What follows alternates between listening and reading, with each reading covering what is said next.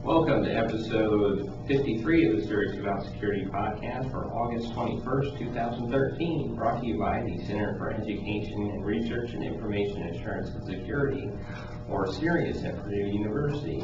I'm Preston Wiley, and I'm joined again by Keith Watson and Mike Hill. Um, and I have the first story, it's more than one article. Um, it's a few weeks old, but we've been covering other things the last few weeks. So um, I thought we'd talk about this. Um, it's about uh, two uh, encrypted email providers. Uh, Silent Circle was one of them. They provide other encrypted services, and Lavabit, uh, and that's all they. I guess that's all they provided was encrypted email, and both of them. Um, shut down, um, claiming that they couldn't essentially do their do their pro- provide their service under the cloud of the government uh, snooping. And um, Lavabit was the first one to essentially announce that they were they were suspending their service, and the Silent Circle um, people followed up with that. Um, I think an interesting aspect of this thing is that uh, Edward Snowden used Lavabit as his, encrypted email service of choice, um, and so I'm guessing they, the uh, the federal government was very interested in, in them and how they did things, and to see if they could, you know, get get uh, get information from them and, all that. Um, so I thought this was very interesting, and one more. Um, place that also shut down, which wasn't encrypted email, but I guess was due to encrypted email, was the Groklaw um, uh, site.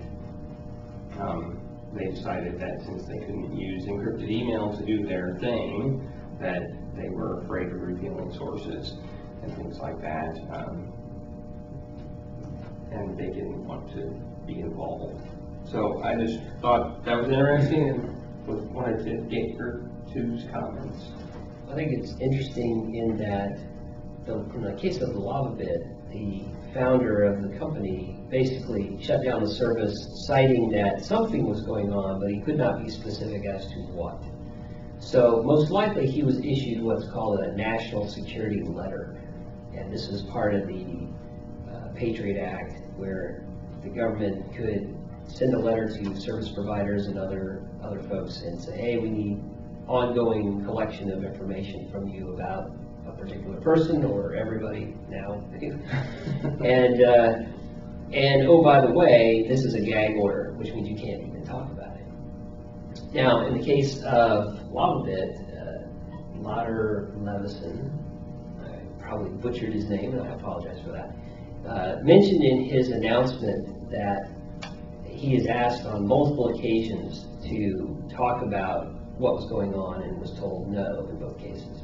So they're they're shutting down to kind of avoid on you know compromising the security and privacy of their customers. And I think that's you know for a company to, to do that that's that's pretty impressive. But I think this company is one that's founded on ideology more than uh, financial concerns, and that's you know there are few of those these days, so that's good to see.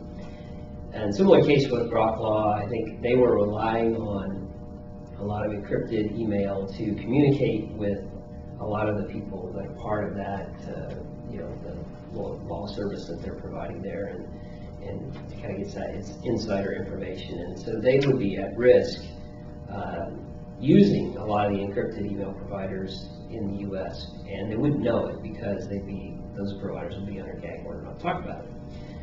So that's some interesting activity there on, at least on the service provider side. And so what's interesting on the, the silent circle case is that they indicated that they had not specifically been asked uh, to provide any information on their customers. However, before they were to be asked, they decided to go ahead and, and close that particular service that they have. They do have two, I believe, three other services in which they do not actually hold any data at all, so it would not be possible for them to go and basically collect data on their users. But in the case of their email service, they did actually have that centralized, and so it would have been possible. So instead of doing that and doing nothing and trying to wait to decide, they just decided to go ahead and cancel that particular service that they provided. Still remain in business. Yeah, it sounds like they were really kind of torn on what to do, and I think Lavabit making the decision that they did kind of helped inspire them to follow through on their decision. It sounds like it was a couple tough weeks for them before they decided that, um, like you said, these types of companies are kind of more based on ideology.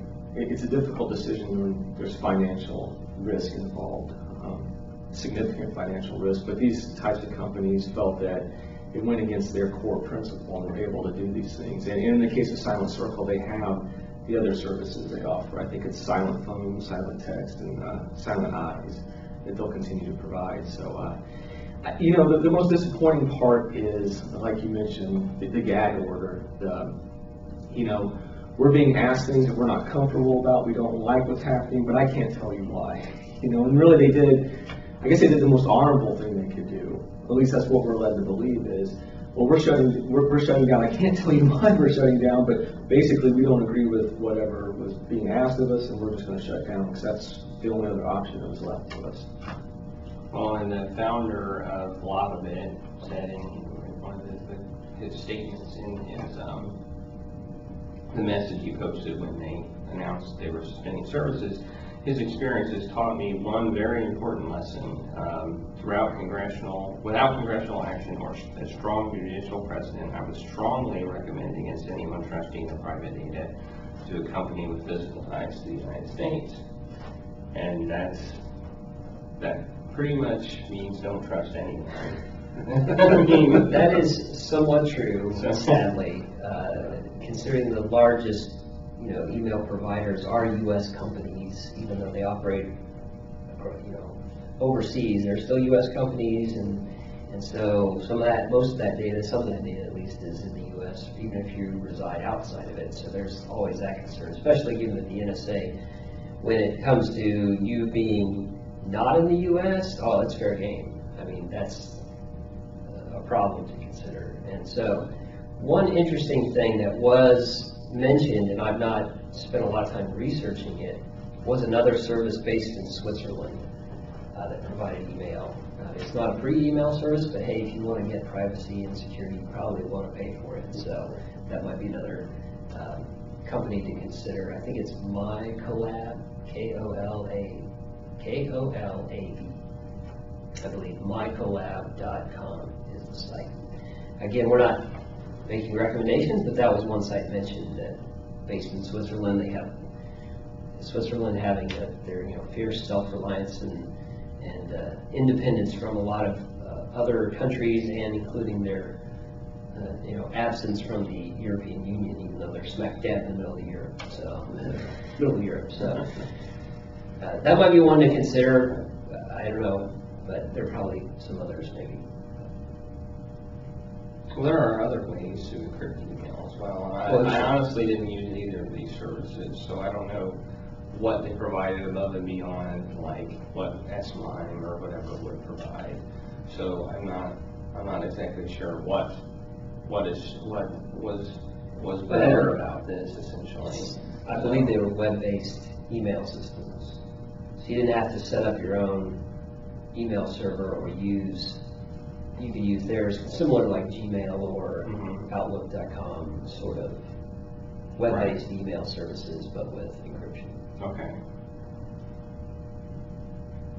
So, kind of scary news, uh, interesting in that these companies are changing their position. I think we should also note that, that Google, while they're certainly probably collecting information and sending it on to the NSA when asked, they have also sent a letter to the DOJ and, and probably the DCI to request that they be allowed to talk a little bit more about these national security letters. I think that will go nowhere, but at least they published the letter that they sent, uh, asking for permission to talk about these things. So I don't know if that'll actually do anything, but I think it's an interesting tactic. And the founder of Lavabit also said that if the laws change, then he would be willing to resurrect the service. And, and there is an effort underway to change parts of the Patriot Act where where it is a very broad definition of what the national security or any intelligence service is allowed to do in terms of collection. And so, should that change, then we may see a uh, revival of these companies. In fact, if that does change, I would, I would propose we will see a, a lot more companies spring up to kind of fill the gap here, because now the awareness is out that the NSA is doing this. And of course, it's not really national news here in the US as much as it's national news in Europe, specifically the Germans. They're not like us.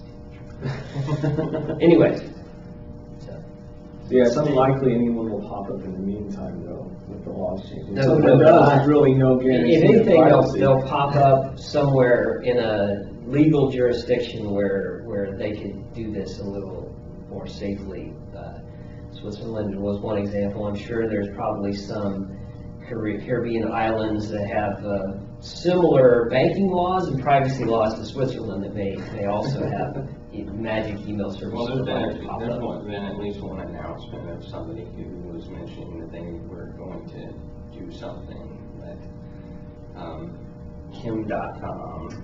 Of course. Mega, you know, and Of course. whatever. He's got a long history. It's That- not like him that- that any of them. That I am going to, I'm gonna do something about it. All right, excellent. Come up with a survey. so people use. Now, if it actually happens, I don't know. We shall see. He's, he's a lot of talk sometimes, but he did, did did replace his previous service or something, so.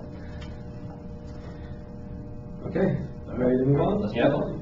All right, uh, I've got the next article. Um, I wanted to bring this one up. We've talked in recent podcasts about the uh, bounty programs that uh, uh, folks like Google and Microsoft and Apple have. We've also mentioned Facebook. Uh, As it turns out, an article popped up this week about um, a bug that was discovered in Facebook, but in this case, Facebook's not paying the bounty.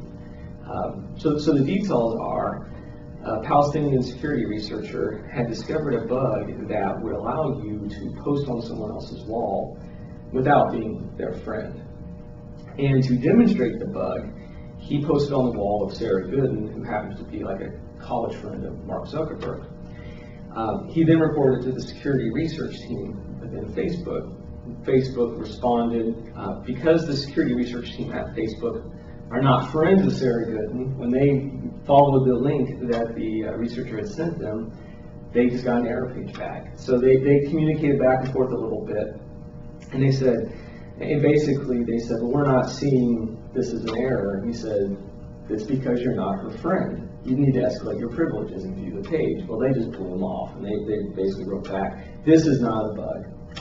So feeling, I guess, uh, desperate or upset that he was told it wasn't a bug, he, he took the next, I guess, logical action. Maybe, maybe he took it a little too far, but he decided, well, I'll just post to Mark Zuckerberg's timeline. And that's what he did. He, he wrote a letter. It was actually not a, uh, uh, you can read the letter in the article we posted. It wasn't a, a malicious letter at all. It was very well phrased. He basically said, Dear Mark Zuckerberg, I've discovered this bug. Your security research team is not taking it seriously. Here's a thread of our conversation. I wanted to make you aware of it.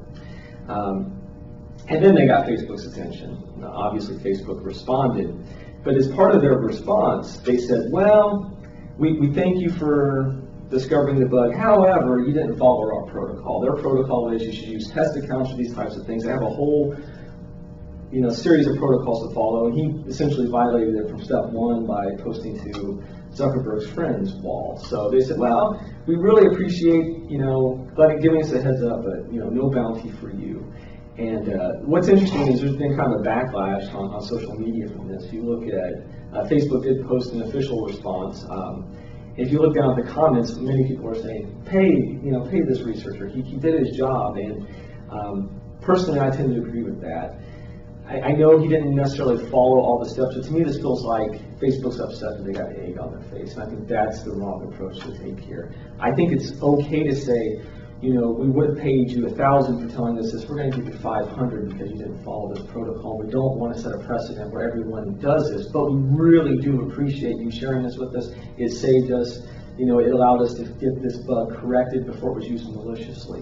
And to me, that's the danger of what they've said here. They've said, well, you don't play exactly by our rules, you know, in the way you report it to us, you're not going to get anything. So I have to wonder, from the security re- researcher's point of view, if he discovers yet another bug, maybe one that's even more powerful than this within Facebook, and he really was looking to get paid, he's now got this uh, backstory of, well, the last time I tried to communicate with Facebook, they said, well, thank you, but no thanks, you know, you don't know what you're doing. But, you know, uh, you're not gonna get any money if you didn't follow this. Or you could just go out to, you know, a competitor, the black hat side of things, and say, hey, how much is this worth to you? How much? Spammers would love a bug like that. Well, true. He may- have already gotten several job offers already, so let's not, not gonna worry too much about him. But others But he's probably gonna be reporting, uh, stuff, maybe not directly to Facebook this time. I think your point is well. So, um, so I thought this was very interesting, because we, we have talked about this a lot in recent weeks. I just want to know what, what you guys felt about this. Was this the right approach by Facebook? Um, it's pretty public. I think they should fess up and say, oops, maybe we should go ahead and pay out. Although there's this, always a slippery slope argument that if we do it once, it's gonna happen again. But they can always say, they can always go, we're gonna make an exception in this case, and here are the rules, you know, let's follow them in the future. Um, but I have to say from personal experience, I have reported a similar security bug to Facebook, and I didn't get paid for it. But I'm not bitter about it, and I- it's certainly not public information, and I believe the bug has been fixed, so I'm not going to too worry about it too much. But uh, I have interacted with the Facebook security team, and they were pleasant and took the report seriously, and and I gave them enough information about how to recreate it. And I think that was part of the issue too. They just said, you know, there's not enough detail. If, because they- he could show what happened, but he couldn't, but he did not demonstrate how he made it happen. And I think that's part But, of but that's a really good point I'd like to talk about, though. As a researcher, don't you want to hold a little bit back until you get paid? In, in a sense as well. I mean, don't you want to show enough to demonstrate that there's a vulnerability, but not necessarily give all the details right off the bat so it's an easy fix? I mean, it, is that part of the- believe there's an adversarial relationship and you, there's a possibility you won't get paid, then yeah, I probably would agree with you there. Yeah. I don't know, considering I get paid, but I'm not better. Well, maybe you gave, certainly maybe not. you gave too many details. Uh, maybe I did, and they, they just walked in and said, oh, that should be false and not true, change that, and it was fixed. I don't know. It's like, oh, we already, we already knew about that. Yeah, yeah. Well, I did, actually, that was the report, I, the, part of the reply was, I think we're following a similar bug reported by somebody else, and then I thought, oh, well, that means I didn't get paid. Yeah. I don't know if that's true or not, but, I didn't, I didn't report it for money, I reported it because it was a, a- an issue that somebody reported to me, and because of the Facebook security guide I had written, and said, you know, I found this problem, you recommended using this thing, but it doesn't work, and I said, oh, really? And I tried it, sure enough, didn't work. Uh, which opened another hole, and so I communicated that to Facebook, and, and they indicated they had a report of something similar, but, you know, Well, uh, which is more responsible? Posting to Mark Zuckerberg's wall to get their attention or disclosing it publicly? Which one's more responsible? uh, I would say posting to Mark Zuckerberg's wall. So, I mean, that- that- Yeah, I'm, I'm with you on Yeah. that, so. Yeah, and and I think it's the, like I said, I really think it's the embarrassment factor. Now, some of this is hearsay. I, I, you know, looking through some of the comments on Facebook, they said if you go to this researcher's wall itself, did, you know, the article mentions that he posted to Sarah Goodin's wall at the beginning, but it sounds like there were several steps he went through before he even escalated to that level. So I don't Sort know. testing for Yeah, purposes. yeah, it kind of went through and you could not get the security research team to under, you know, to under, to, to see the bug. Now, I understand they get a lot of bug requests all the time, and, and it might have just been a miscommunication. You know, they didn't really see it as a bug, but I think he was elevating it to say, no, no, it really is a bug, you know, here's how you can see it. Um, and in their own response to it, you know, I think they, they mentioned, you know, miscommunication stuff, and that right there is the very thing that makes you think they should pay something, even if it's just a little. And say, you know what, a bug of this nature, or whatever, would normally result in a thousand dollar payout. we, in, we, we don't like some of the tactics you took. We understand we hold a little bit of the blame for that as well, so let's split the difference and make it five hundred. And, and I think that probably makes everybody happy. You know, it helps save their image a little bit, but also helps deter from other researchers who say, well, that's how I'm gonna get their attention. I'm gonna, I know Mark Zuckerberg doesn't want everyone posting their security flaws to his wall. But, um, in this case, I think, I don't think it was necessarily malicious intent. I think it was, hey, well, pay attention to me. I really do have a bug here. I know you get, you know, ninety-nine percent that are false. This one is real. You need to pay attention. Maybe they could create accounts specifically for posting to the wall, uh, Yeah. for security incidents. Uh, Some of the information provided in the, the Facebook security post uh, from Joe Sullivan, who's the chief security officer of Facebook, indicated that they are changing some of their communication techniques to make sure they clearly articulate uh, what they need to validate a bug. And they'll also update uh, the White Hat page for more information on how to submit. Yeah. So if you go there, I think it's facebook.com slash white hat. And if you go there, it, it's where you submit, um, security-related bugs. Just Double check that. But, uh, yeah, that's it. And so if you go there, they're probably gonna post a little bit more information about what they're looking for in terms of reports.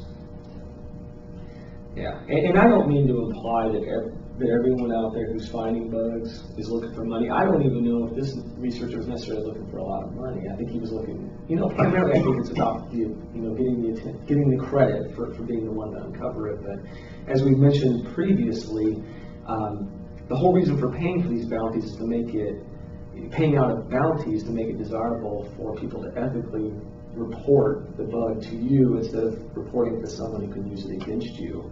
And in this case, it just baffles me a little bit that Facebook, you know, with all this attention, they're like, well, we're not gonna pay out because, you know, you didn't follow steps one through ten, you skipped step, two or whatever. I just don't think it's good business. I think- Well, I think it was a communication problem Yeah. in a lot of cases. I mean, the, the person who, who had the bug was not, uh, had, had, knew English, but not that well, and there could have been some communication issues between the, the security team and him as well, and they may not have completely understood what he was talking about. So, I mean, that's, that's the problem also. So, and they, they did acknowledge that as well, but some of their best reports come from people whose English isn't great. Actually, I, I believe Facebook said that it was more of providing details, that it wasn't a, a communication issue so much in the, you know, in the spoken, you know, in the spoken language so much as not giving enough details about the bug for them to basically verify that it Yeah. existed.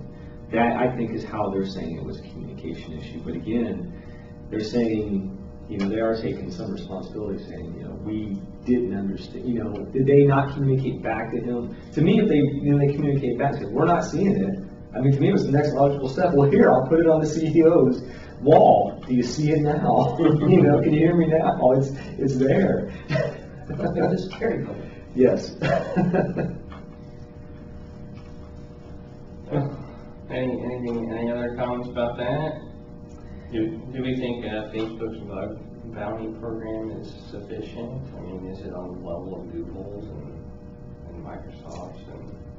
You know, that's hard to judge from our perspective. Um, I think they have, uh, if you go to the White House, White Hat site, there's lots of information on what they would like to see in a bug report, things that, that, if there's a security issue with some of the things are associated with Facebook, not, but not made by Facebook, that those are the reports they expect. There's discussion of what the minimum payout is, and they have a page where they thank all the researchers who submitted stuff.